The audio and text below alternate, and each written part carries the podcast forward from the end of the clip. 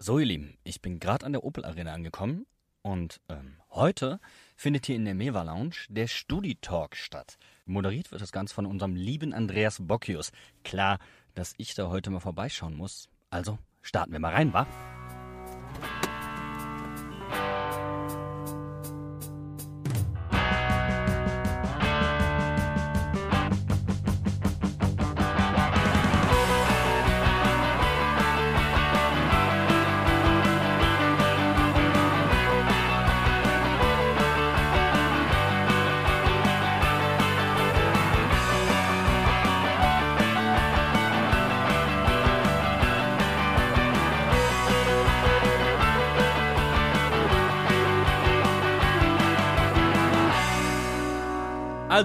Also, Studi-Talk in der Meva Lounge, volles Haus in der Opel Arena. Gerüchten zufolge ist die Hälfte der Studenten nur hier, um mal den VIP-Bereich von innen zu sehen. Oder, Lisa und Katrina?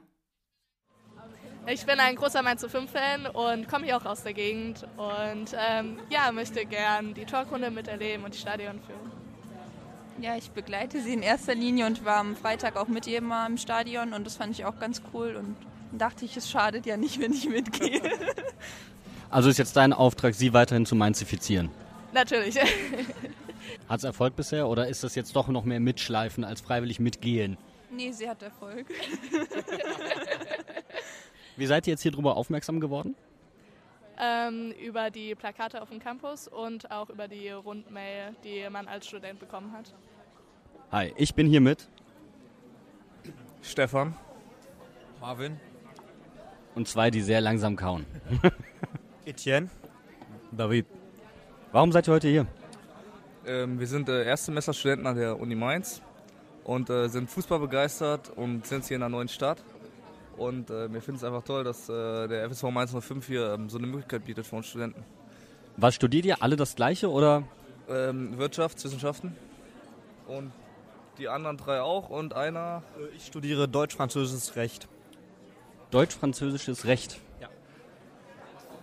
Irgendwie, also okay, ich habe auch Jura studiert, aber jetzt weiß ich nicht, wie jetzt Deutsch-Französisch die Kombination, wie kommt das? Ähm, das ist äh, einmal erst ein Bachelor und danach ein Master und das ist eine Zusammenarbeit von der JGU Mainz und der Uni in Dijon. Und dann muss man eben zwei Semester in Frankreich machen und erwirbt dann dort auch einen Abschluss, der dort auch gültig ist, juristisch, ja. Also du willst dann in Zukunft hier die ganzen Verträge für die französisch-deutschen Spieler hier aus, Ja. aushandeln. Im Optimalfall gerne. hat Mainz viele. Eben, da hat Mainz doch schon einige. Guck mal, du kennst dich bereits aus. Mainz 05 Fans oder doch irgendwie andere Sympathisanten? andere Sympathisanten. Also wir sind tatsächlich beide sogar Werder Bremen-Fans. Und vor allem im hohen Norden angesiedelt, ja, aber wir lassen uns die Möglichkeit nicht nehmen, hier Spuntekäse und andere Sachen zu verköstigen im Namen des Mainzer Fußballs. Also wir kommen aus der Großregion bei Trier und ähm, mit dem, schon als wir jünger waren, haben wir immer mit dem Rheinland-Pfalz-Ticket sind wir nach Mainz gefahren, weil es einfach mit der Kombination, also wenn man mit mehreren Leuten fährt, dann spart man Geld im, äh, mit dem Zugticket. Und dann haben wir uns hier schon, äh, schon mehrere Bu äh, Bundesligaspiele angeguckt. Immer am Wochenende war, waren immer gute Türchen, da hat Mainz eigentlich immer einen guten Eindruck hinterlassen. Also solltet ihr auf jeden Fall schon mal öfter kommen. Seid, wollt ihr jetzt auch öfter kommen? Hier im Stadion. Ja. Wollt ihr jetzt auch, wo ihr jetzt Studenten seid, nochmal öfter kommen? Ja. Dauerkarte, Elferkarte, wie auch immer? Dauerkarte weiß ich noch nicht, aber auf jeden Fall mehrere äh, Heimspiele. Ja, wir haben ja gesehen, ohne uns läuft hier an Mainz nichts. Wir haben jetzt nur ein, ein Heimspiel gewonnen gegen Köln und davor war kein einziger Sieg hier. Deswegen, Zwei gegen Hertha. die Hertha noch, stimmt. Also da, da, hast, da hast du nur vor dem Stadion gestanden, weil es ein knapper Sieg war, oder? Ist Ja, nicht, ich bin ist nicht über den Bierstand hinausgekommen. Ah, okay, so. ihr auch? Also Ja, also ich bin Marseille-Fan, da ich Franzose bin, aber ich wohne jetzt schon seit zehn Jahren hier in Mainz, gehe regelmäßig ins Stadion, war jetzt auch hier am Freitag wieder im Stadion und es macht halt auch Bock, vor allem wenn man Rabatt kriegt hier als Student. Und ich kann mir schon vorstellen, jetzt öfters wieder hinzukommen, Freunden, ja. Wie seid ihr aufmerksam geworden hier auf diese Veranstaltung? Also an der Uni. Ja, also ich habe da eine Mail bekommen in meinem Studentenpostfach und das fand ich dann eben sehr interessant und habe mir das dann näher angeschaut. Die andere Hälfte ist wegen Andreas Bocchius da. Und der hat Gäste dabei, dass seine Bartspitze vor Freude zittert. Ihn hier zum Beispiel. Und an dieser Stelle übergebe ich auch das Wort an euren Chef, und zwar den Präsidenten der Johannes Gutenberg Universität hier bei uns aus Mainz, Professor Dr. Georg Krausch, den ich zu mir an die Bühne bitten darf. Abend. Hallo, guten Abend. Genau, Sie haben die ehrenvolle Aufgabe, und das ist das Schöne, wie in einem Hörsaal, wo man eine Stecknadel fallen hört, wenn der Präsident auftritt, Ihre Studenten heute Abend zu begrüßen. Super. Ja. Herzlich willkommen. Ist eine gute Tradition. Mainz 05 und die Mainzer Universität sind schon seit langem, langem Nachbarn. Als es dieses Stadion noch nicht gab, waren wir Nachbarn sozusagen an der anderen Ecke unseres Campus. Ähm, das hat ganz viele Überschneidungen, nicht nur, dass bei den Heimspielen die Hälfte des Campus als Parkplatz genutzt wird, mit all dem, was so dazugehört für unsere Sicherheitsleute, ähm, sondern das hat auch was damit zu tun, dass wenn ich durch die Universität gehe, wir haben etwa 550 Menschen in, in wie man so schön sagt, Verwaltung und Technik beschäftigt. Und ähm, ich würde sagen, etwa die Hälfte der Büros sind weiß-rot dekoriert in der einen oder anderen Form. Ich habe mich heute übrigens auch sozusagen, wir haben ja, das verbindet uns auch, wir haben die gleiche Farbe in unserem Corporate Design. Ähm, ist das schöne Rot, was wir hier überall sehen, ist das Rot der Universität, ist auch das Rot der 05er. Ähm, es gibt andere Dinge, die uns verbinden. Wir sind in der Konkurrenz mit anderen, bei uns sind das andere Universitäten, hier sind das andere Bundesliga-Vereine, die ich will nicht sagen alle, aber viele von denen haben ziemlich viel mehr Geld als wir. Also bei den Universitäten ist es so, ich glaube im Fußball ist es ganz ähnlich. Ähm, die Unterschiede im Fußball sind gravierender als an den Universitäten. Also bei uns hat die Uni, die mehr hat, die hat so vielleicht anderthalb Mal so viel Geld pro Studierenden als wir. Das ist schon eine signifikante Zahl. Ähm, der Unterschied zwischen den 05ern und den Bayern ist mehr als das anderthalbfache, würde ich sagen. Äh, irgendwann hieß es mal, Manuel Neuer würde so viel verdienen wie der ganze Kader zusammen. Das ist wahrscheinlich ein Gerücht, aber so weit weg ist es vermutlich auch nicht. Und das Tolle ist dann, wenn wir an unserer Universität beispielsweise wie im letzten Jahr passiert, den einzigen Preis kriegen, der in Deutschland vergeben wird, wenn eine, eine Hochschule sich ganz besonders für gute Lehre einsetzt. Immerhin unter, unter den zehn Universitäten haben wir den gekriegt. Ähm, dann ist das so ähnlich, wie wenn die 05er gegen Bayern gewinnen. Okay, er setzt sich zwar für gute Lehre ein, aber vielleicht sind nicht alle wegen Professor Dr. Krausch da. Denn der Saal ist eher gut gefüllt als gut gelehrt. ja, okay. Vermutlich sind mehr wegen dem Herrn hier da.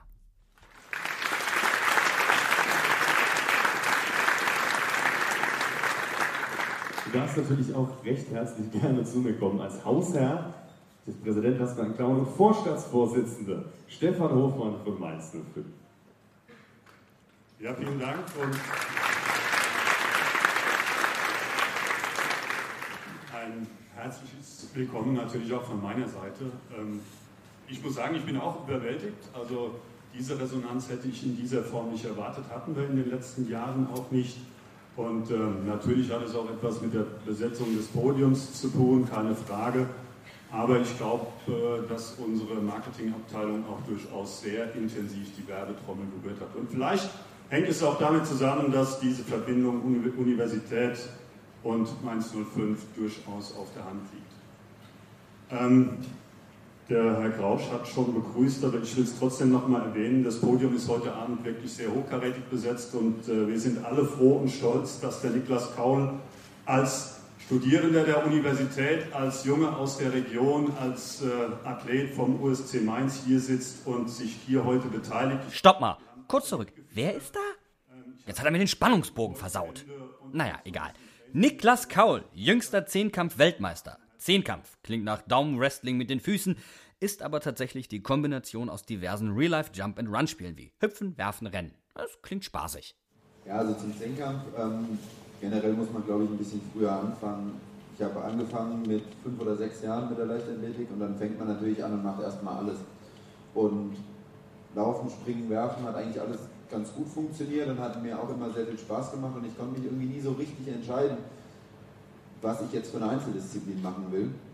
Und dann war mit 13, 14 so die Frage, ja, spezialisiere ich mich jetzt auf eine Einzeldisziplin oder mache ich so meine ersten deutschen Meisterschaften dann im Mehrkampf? Habe die dann im Mehrkampf gemacht und bin davon nicht mehr weggekommen, weil einfach der Zehnkampf so ja, sowas ganz anderes ist als jede Einzeldisziplin, weil wir untereinander, also die Zehnkämpfer untereinander so viel Zeit miteinander verbringen und das dann schon fast wieder in diese Teamsportrichtung geht zwischen den Disziplinen, dass man sich untereinander hilft und gar nicht mal so Rivalen untereinander ist, sondern man halt auch echt viele Freunde in, in dem Bereich Zehnkampf hat und das hat mir so viel Spaß daran gemacht und deswegen bin ich zum, bin ich zum Zehnkampf gekommen. Und Lieblingsdisziplin äh, sind natürlich eigentlich immer so die, die man am besten kann. Bei mir ist es jetzt der Speerwurf ähm, und auch so ein bisschen der Stabhochsprung. Stabhochsprung gar nicht mal, weil es jetzt mit meine beste Disziplin ist, sondern einfach, weil es einen riesen Spaß macht, einfach von so einer relativ hohen Höhe dann doch sich nach unten in so eine Matte fallen zu lassen. Und, äh, und das immer so ein kleiner, so ein kleiner Adrenalinkick dann doch ist. Und wer sonst noch im Haus? War er bei uns und hat gekickt, was das Zeug hält in der ersten Liga. 166 Spiele gemacht und hat seine Karriere beendet im letzten Jahr. Mittlerweile ist er als Trainee sogar bei uns jetzt gerade in der Marketingabteilung unterwegs. Ich begrüße recht herzlich mit der Nummer 26 auf dem Trikot, Nico Bungert.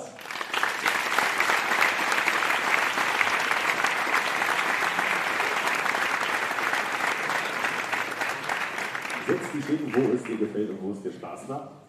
Und natürlich begrüße ich auch hier bei uns auf der Bühne. Er wäre nämlich damals, und das wissen viele gar nicht, fast mal Tennisprofi geworden. Davon werden wir wahrscheinlich auch noch einiges hören. Unseren Sportvorstand Rufen Schröder.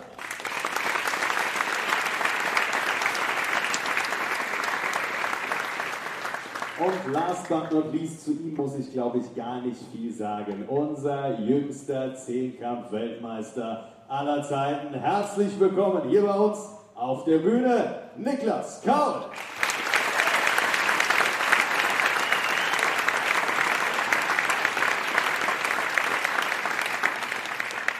Niklas, an dich die Frage, du bist ziemlich busy, glaube ich, in der letzten Zeit. Wo kommst du gerade her? Ja, also ähm, jetzt gerade aus der Uni, beziehungsweise aus dem Training, aber am Samstag war ich in Tallinn und gestern bis, ich glaube, um 11 oder so noch in Berlin.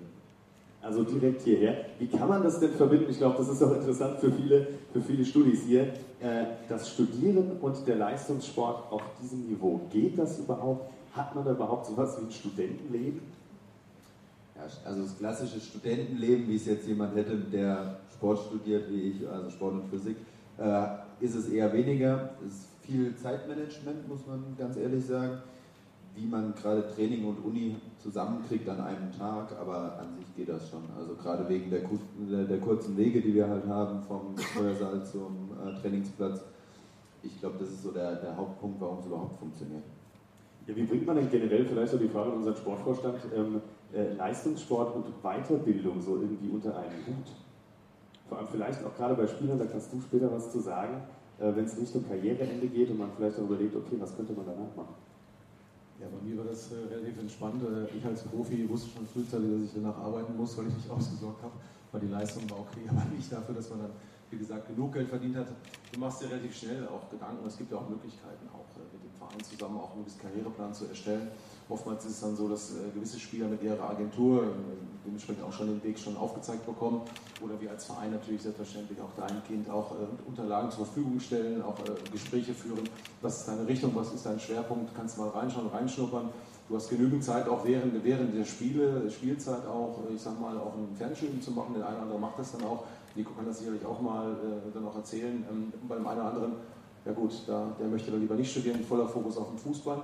Aber natürlich sind wir als Verein auch dementsprechend auch in der Verantwortung, auch, den, auch gerade jungen Spielern, weil alle können nicht Profi werden. Alle haben das große Ziel, keine Frage, aber nicht jeder wird es schaffen. Und gerade die Jungs, die aus der Jugend auch rauskommen oder zum Ende, äh, ist natürlich ein spannendes Feld und gerade so die Karriere nach der Karriere, da haben die meisten eigentlich Probleme, weil natürlich der Bekanntheitsgrad ist dann nicht mehr ganz so, dann, dann bist du nicht mehr aktiv im Fernsehen. Und von daher ist es, glaube ich, wichtig, immer in der Kommunikation zu sein und auch denen eine Möglichkeit zu geben, sich auch fortzubilden. Ja, Nico, wie ist das bei dir aktuell? Meine Karriere beendet und jetzt äh, bei Mainz 05, du machst eine Trainingstelle. Das heißt, du, du kletterst so alle Abteilungen ein bisschen ab, oder wie kann ich mir das vorstellen? Ja, genau. Angefangen habe ich jetzt vor zwei Wochen bei uns in der Geschäftsstelle ähm, und bin im Marketing ähm, zu Beginn. Ich mache jetzt erstmal die ersten vier Wochen, dass ich mir verschiedene Sachen im Marketing anschaue. Ähm, und dann haben wir jetzt äh, vor kurzem geklärt, dass es auch noch zwei, drei Monate weitergeht ähm, auf die Art und Weise in der Geschäftsstelle. Äh, Im Anschluss habe ich dann vor, äh, rüber zu wechseln im sportlichen Bereich, äh, bei Rufen drüben am Hochweg, da nochmal ein paar Stationen durchzumachen, auch im Trainerbereich reinzugucken, ähm, im Scouting und das sind so die, die Stellen, die ich da noch gerne sehen möchte, weil äh, im Endeffekt ist es natürlich schon schwierig, wenn man äh, ja, ich jetzt 15 Jahre Fußballprofi war, man hat eigentlich nichts anderes gemacht äh, auf beruflicher Ebene, als auf dem grünen Rasen zu stehen. Und für mich ist das jetzt super wertvoll und wichtig, äh, diese Phase, um mal festzustellen, was liegt mir überhaupt, was macht mir Spaß und ähm, ja, wo könnte der Verein mich natürlich auch gebrauchen. Hey, Andreas, es heißt Studi-Talk. Pass mal das Mic, Digga. Schieb rüber den Kommunikationsprügel. So, jetzt bin ich gespannt auf eure Fragen da draußen. Es gibt wahrscheinlich ganz, ganz viele Ideen, die ihr schon im Kopf habt, was ihr von unseren Jungs hier auf der Bühne wissen wollt. Wir warten mal auf Handzeichen. Mikros haben wir für euch da. Bin mal sehr gespannt. Wer traut sich als erstes? Ähm, meine Frage geht an Herrn Ruben Schröder. Ähm, Sie haben vorher schon angesprochen, dass Sie irgendwie berufliche äh, Ausbildung hatten. Was für eine Qualifikation haben Sie denn dann erworben? Das ist eine wichtige Frage. Die stellen sich viele 05er zurzeit in den sozialen Medien. Rufen raus! Rufen raus! Rufen! Entschuldigung. Ich dachte, ich bin bei Facebook. Wie war die erste Frage nochmal? Ihre berufliche Qualifikation, also Ihr Weg quasi neben dem sportlichen, ja. Ich habe es eben schon so ein bisschen umrissen. Ich glaube, du kriegst ein unheimlich gutes Gefühl, auch in der eigenen Karriere, auch in der Jugend, äh, wie gut bist du wirklich. Für mich war es klar, dass ich jetzt nicht das größte Talent habe, aber immer auch den, den Fleiß und den Willen, einfach was zu erreichen. Dann muss ein bisschen Glück dazu kommen. Und dann hast du, glaube ich, irgendwann das Gefühl, okay, wie weit, wie weit schaffe ich das? Das war für mich klar. Ich muss in der Schule einigermaßen sein. Für mich war es klar, ich, ich möchte ein Abitur machen. Für mich war es dann auch klar, auch in der, in der, Phase, weil ich relativ spät auch Profi geworden bin mit 23, da bist du mittlerweile schon Frührentner jetzt in der heutigen Generation, ähm, dass du dahingehend einfach schon deine Abläufe komplett machen konntest. Ich war auch in keiner U-Nationalmannschaft, was mir jetzt in der, in der Entwicklung, glaube ich, auch nicht so schlecht getan hat, weil einfach das normale Leben ganz normal kennengelernt habe.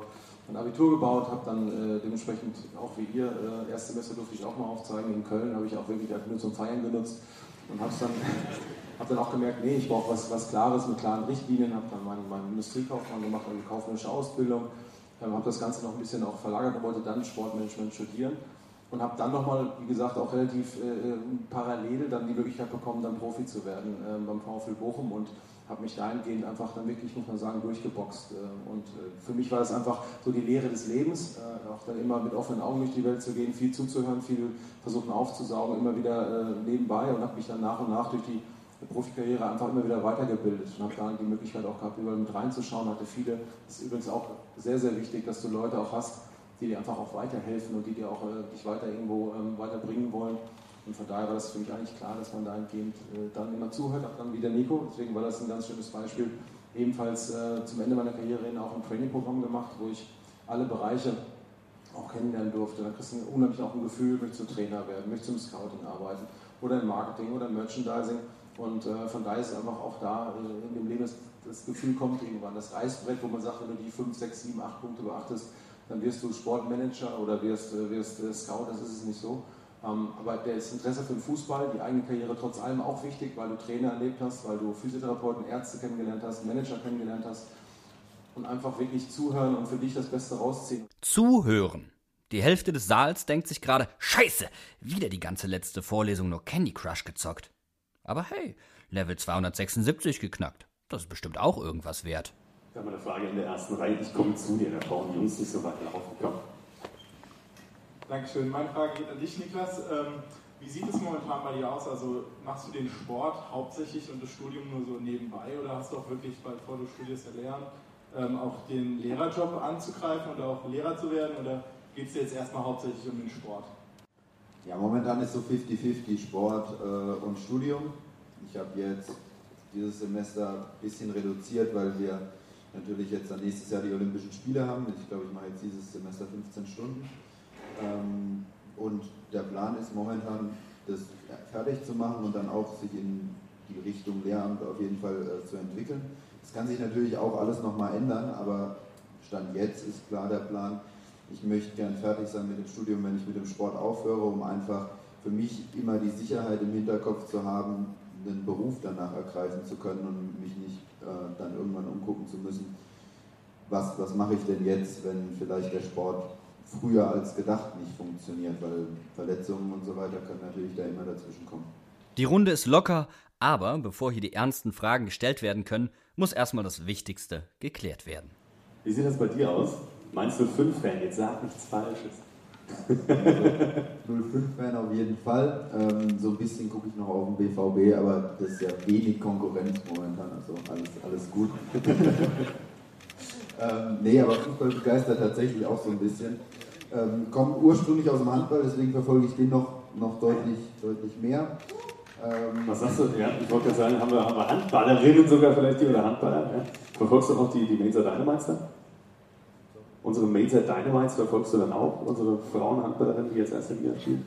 Das tatsächlich eher weniger. Also dann, dann äh, das tut mir leid, also muss ich, muss ich ganz ehrlich sagen. Du musst mal zu dem Spiel gehen, haben wir Stimmung. Ja? Dann, wenn du Zeit hast, ich dann bin ich, bin ich dabei. Auf jeden Fall. Also wirklich, Handball im, im Allgemeinen auf jeden Fall. Natürlich dann mehr das, was übertragen wird äh, im Fernsehen, genauso wie es eben in der Leichtathletik auch ist. Man, man kann halt dann doch nur die Sachen verfolgen, die halt auch irgendwie im Fernsehen gezeigt werden, weil sonst kriegt man davon halt leider echt wenig mit. An der Stelle sei erwähnt, dass man die Spiele live im Internet streamen kann. Oder man hört sich hinterher die Zusammenfassung der Hinterhofsänger an. Wir nehmen dich aber gerne mal mit, Niklas, und kommentieren das Spiel live mit dir und Andreas zusammen, wenn du Bock hast.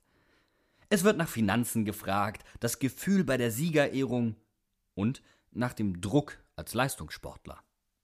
Das hat es auf jeden Fall gegeben. Also ähm, das ist quasi wöchentlich zu beobachten, dass Jungs, ähm, die zweifellos talentiert sind und richtig was drauf haben und auch in der Woche im Training das zeigen können, dann natürlich äh, am Wochenende nicht ganz an ihre Leistung rankommen und, und das hat auf jeden Fall viel auch mit dem Kopf zu tun, mit dem Druck, der dann da ist. Also da gibt es Leute, die, die da besser mit umgehen können und welche, die es nicht so gut hinkriegen. Ähm, man muss versuchen, da die Kurve zu kriegen. Also ein bisschen Druck und Anspannung, die ist auf jeden Fall gut und auch extrem wichtig, dass man ähm, ja, in die richtige Stimmung für ein Spiel kommt und, glaube ich, auch an seine Leistungsgrenze gehen kann. Ähm, beim einen oder anderen, wie gesagt, äh, schlägt es dann ein bisschen um in die andere Richtung und man macht sich zu viel Druck und zu viel Sorgen. Ich glaube, da ist wichtig, dass man in einem guten Umfeld ist, Dinge äh, gut einschätzen kann, dort auch ein Trainerteam hat, ähm, was dann äh, ja, die Sachen eher mittelfristig bewertet und nicht in einzelnen Situationen dann einem äh, einen Strick draus drehen. Und wenn man dann äh, so ein gutes Gefühl kriegt, einfach von allen Seiten, dann kann man da auch viel besser mit umgehen. Und ich äh, glaube, in den letzten Jahren ist da auch recht viel passiert im Profifußball gerade, ähm, dass da der Druck insgesamt innerhalb des Teams, auch gerade bei uns bei Mainz 05, ähm, kann man das sehen, was da für ein Vertrauen geschenkt wird in allen Bereichen äh, für das Trainerteam, für die Spieler, ähm, dass da wirklich nicht jemand nach einem ersten Fehler abgeschrieben wird. Das ist extrem wichtig, äh, um so ein Problem in den Griff zu bekommen. Niklas, das hätte mich tatsächlich bei dir mal äh, interessiert, weil in der Fußballmannschaft hast du dann am Ende noch zehn andere auf dem Platz stehen, die vielleicht einen kleinen Patzer von dir noch irgendwie kompensieren können. Wie werdet ihr denn vor allem auch mental darauf vorbereitet, weil bei der Weltmeisterschaft, du musst auf den Punkt funktionieren. Das war ja auch immer, hat man ja immer in Interviews auch gehört, dein zweiter Tag ist dann irgendwie der bessere gewesen, weil du besser reinkommst. Wie bist du darauf vorbereitet und wie gehst du mit dem Druck um? Da funktionierst du das. Ja, also bei uns in der Leichtathletik gibt es auch viele, die dann äh, ja, also mit, mit Mentaltrainern zusammenarbeiten, mit, mit äh, Sportpsychologen.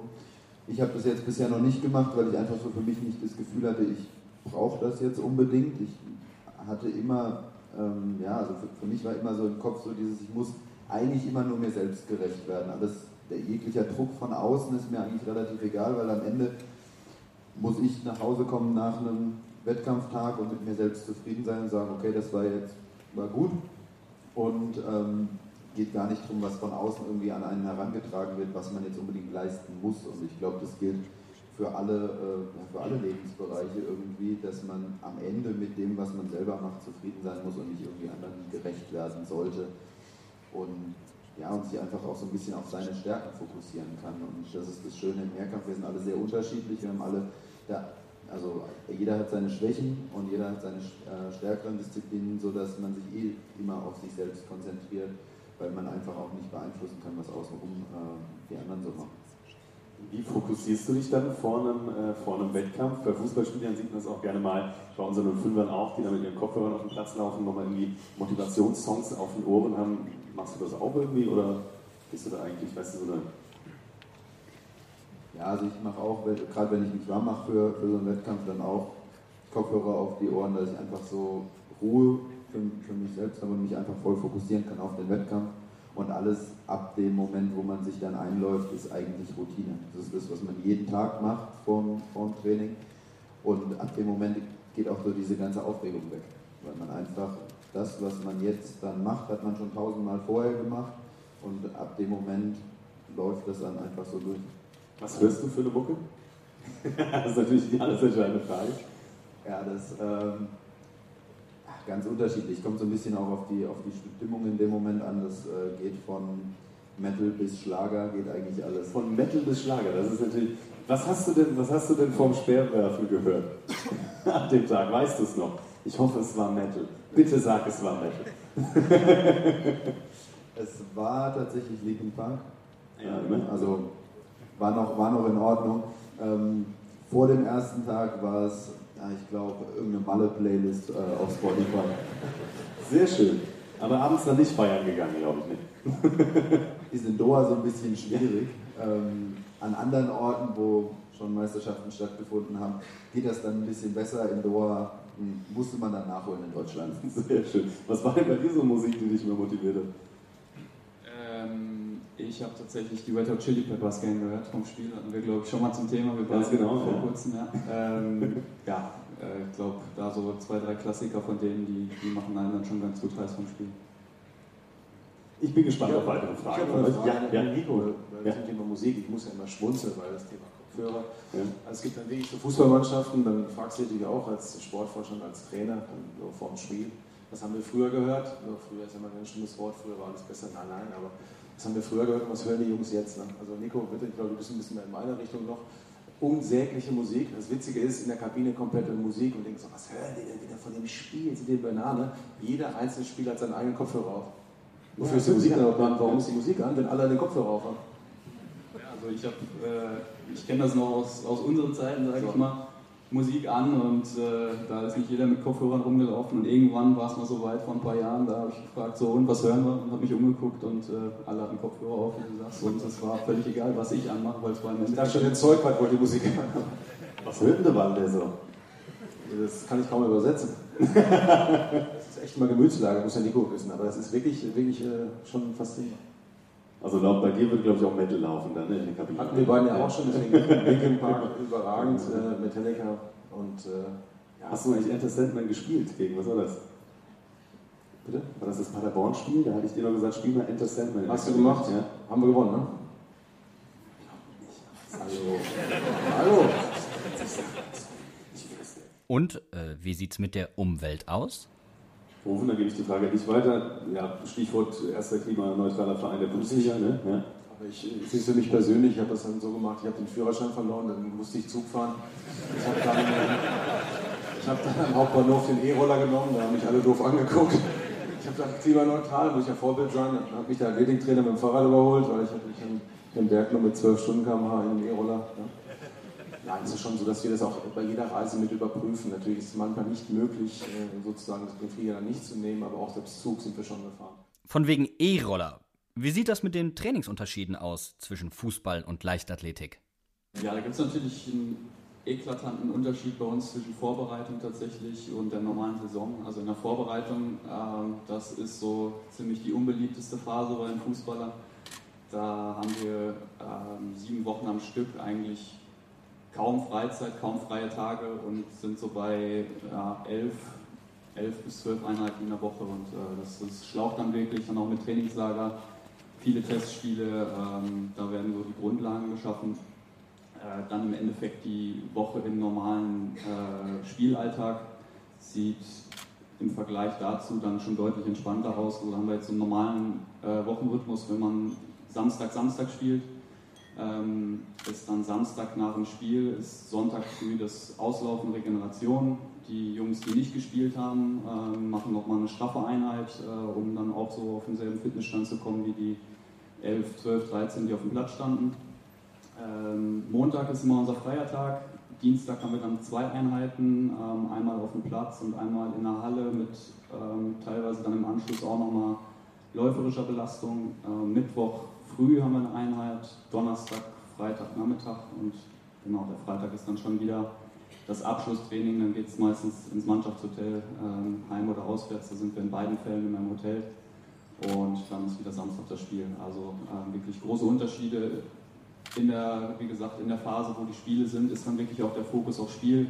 Da kannst du dann nicht durchpowern, musst die Körner auch ein bisschen sparen, ähm, dann zum Samstag hin und äh, die Aufbauphase ist wirklich hart und auch zehrend, ja.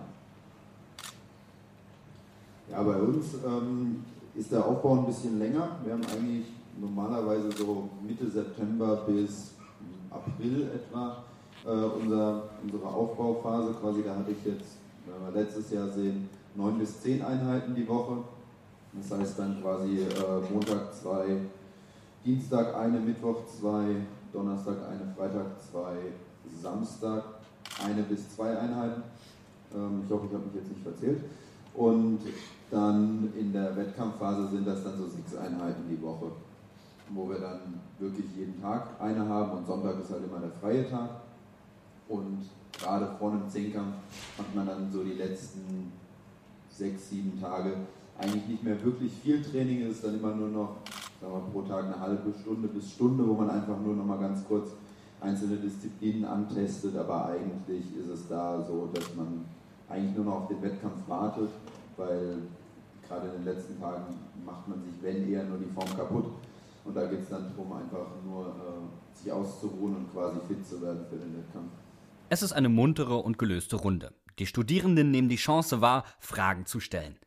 Aber auch Andreas Bockius scheint da was auf dem Herzen zu liegen. Wie sieht es denn aus mit der Ernährung? Wie wichtig ist denn heutzutage die Ernährung im Profisport? Und wie wichtig ist es vor allem auch, ein Cheat Day zu haben, wo man sagt, okay, und heute ziehe ich mir mal das und das rein. Und dann hätte ich von euch allen nämlich auch gerne gewusst, was denn so euer Lieblings-, ich sag mal, Cheat Day-Gericht ist. Hupen, wir fangen mal bei dir an, generell so auch für die Mannschaft. Ne? Unfair jetzt hier.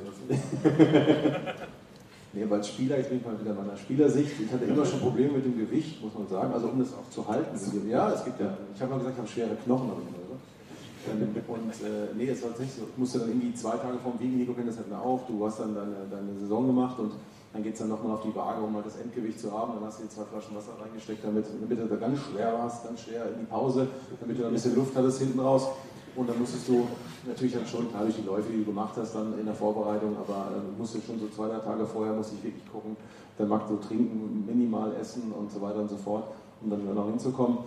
Nee, aber ich glaube, dass, das Thema Ernährung nach und nach mehr geworden ist. Auch da wieder, früher war das nicht, nicht ganz so. Ich glaube, in der, in der heutigen Zeit wird deutlich mehr noch drauf geachtet und gibt auch deutlich mehr Leute, die noch mehr Ahnung davon haben, das auch preisgeben und, und die Spieler sind deutlich bewusster, auch was das angeht. Ähm, wir haben tatsächlich da äh, dann auch natürlich auch mal das Thema Fastfood auch mal gehabt. Wir haben das Thema ja auch der Dänen bei der Euro, die mit Fastfood äh, Europameister geworden sind. Ob es jetzt gelegen hat, keine Ahnung, aber das ist und äh, ich glaube, Fastfood war schon auch mal genehm, auch mal als Motivationsspritze nach einem gesunden, gelungenen Spiel. Also von daher äh, ist es jetzt so, muss ich mehr aufpassen in meinem Job, dass die Abendtermine nicht immer im Restaurant enden. Äh, ja, bei uns ähm, ist das tatsächlich auch ein sehr kontrovers diskutiertes Thema. Also generell äh, gibt es natürlich Anweisungen ähm, so aus dem Trainerteam, was, was gut ist, was nicht so gut ist.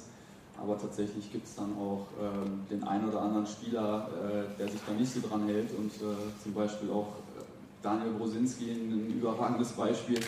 Der, ich weiß nicht, wie der das macht, der Typ, der isst, glaube ich, jeden Abend mindestens eine Packung Haribo und ist so mit der fitteste Spieler, der nie verletzt ist. Also tatsächlich, äh, ja, wie gesagt, gibt es den einen oder anderen, der hält sich extrem dran, ein paar ein bisschen und gibt auch ein paar, die halten sich gar nicht dran am Ernährungsplan und ähm, Im Endeffekt äh, merkt man dann aber als auch so nicht 100% die Unterschiede. Muss jeder mal für sich selbst ähm, ein bisschen Gefühl kriegen, wie er sich wohlfühlt. Der eine fühlt sich sehr wohl, wenn er sich an einen Plan hält, wenn er da ähm, genau was hat, wo er sich langhangeln kann und dann ähm, vielleicht auch irgendwie einen Effekt darauf spürt. Und der andere fühlt sich einfach wohler, wenn er das essen kann, worauf er gerade Lust hat. Und ähm, dann muss man dann, glaube ich, wenn am Endeffekt bei beiden das Ergebnis stimmt, dann auch jeden so ein bisschen machen lassen, wie er möchte. Wie war das bei dir? Hast du da einen Effekt irgendwie gespürt, oder? Äh, nee, also meine Verletzungshistorie aus den letzten Jahren, da habe ich nicht viele Argumente, um, äh, die, die dann für oder gegen das ein oder andere sprechen. Also ich äh, habe es tatsächlich, als ich dann, je mehr ich verletzt wurde, auch immer mehr damit probiert, irgendwie ähm, ja, immer noch mehr in der Ernährung zu machen, immer noch ein bisschen mehr und im Endeffekt war es rückblickend vielleicht ein bisschen zu viel, dass ich mich zu viel da so reingebissen habe, um noch mehr zu ändern und Ähm, so zum Ende hin, äh, das letzte Jahr meiner Karriere, als ich dann tatsächlich auch wenig bis gar nicht verletzt war, ähm, habe ich es tatsächlich wieder relativ locker gelassen, das Ganze. Also habe es locker angehen lassen und das hat mir dann ein bisschen besser getan als dieses Verkrampfte. Natürlich nicht übertrieben. Ähm, Cheat Day, du sagst es, der gehört dann dazu. Nicht äh, sieben Tage die Woche, sondern vielleicht ein bis zwei und äh, dann, dann geht es vernünftig. Wie sieht das bei dir aus? Wie streng ist das bei euch? Ja, zum Glück nicht ganz so streng. Also wir haben das Glück, dass wir nicht in einer Gewichtsklassensportart sind. Also wenn das jetzt Rudern wäre oder Kampfsportarten, ist das natürlich eine ganz andere Geschichte.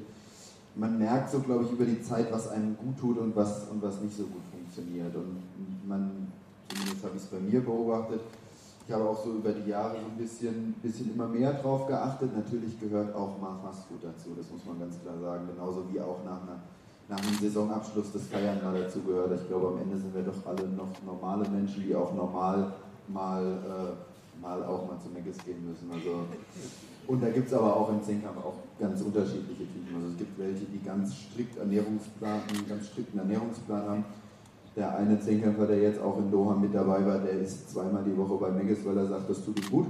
Ähm, also gibt es ganz große Unterschiede und ich glaube, da muss man, wenn der ganze Tag so durchgeplant ist, finde ich immer, ähm, muss man auch gucken, dass man mal das ist, was, äh, worauf man jetzt gerade in dem Moment Bock hat und nicht, ähm, nicht immer irgendwie dann super gesund.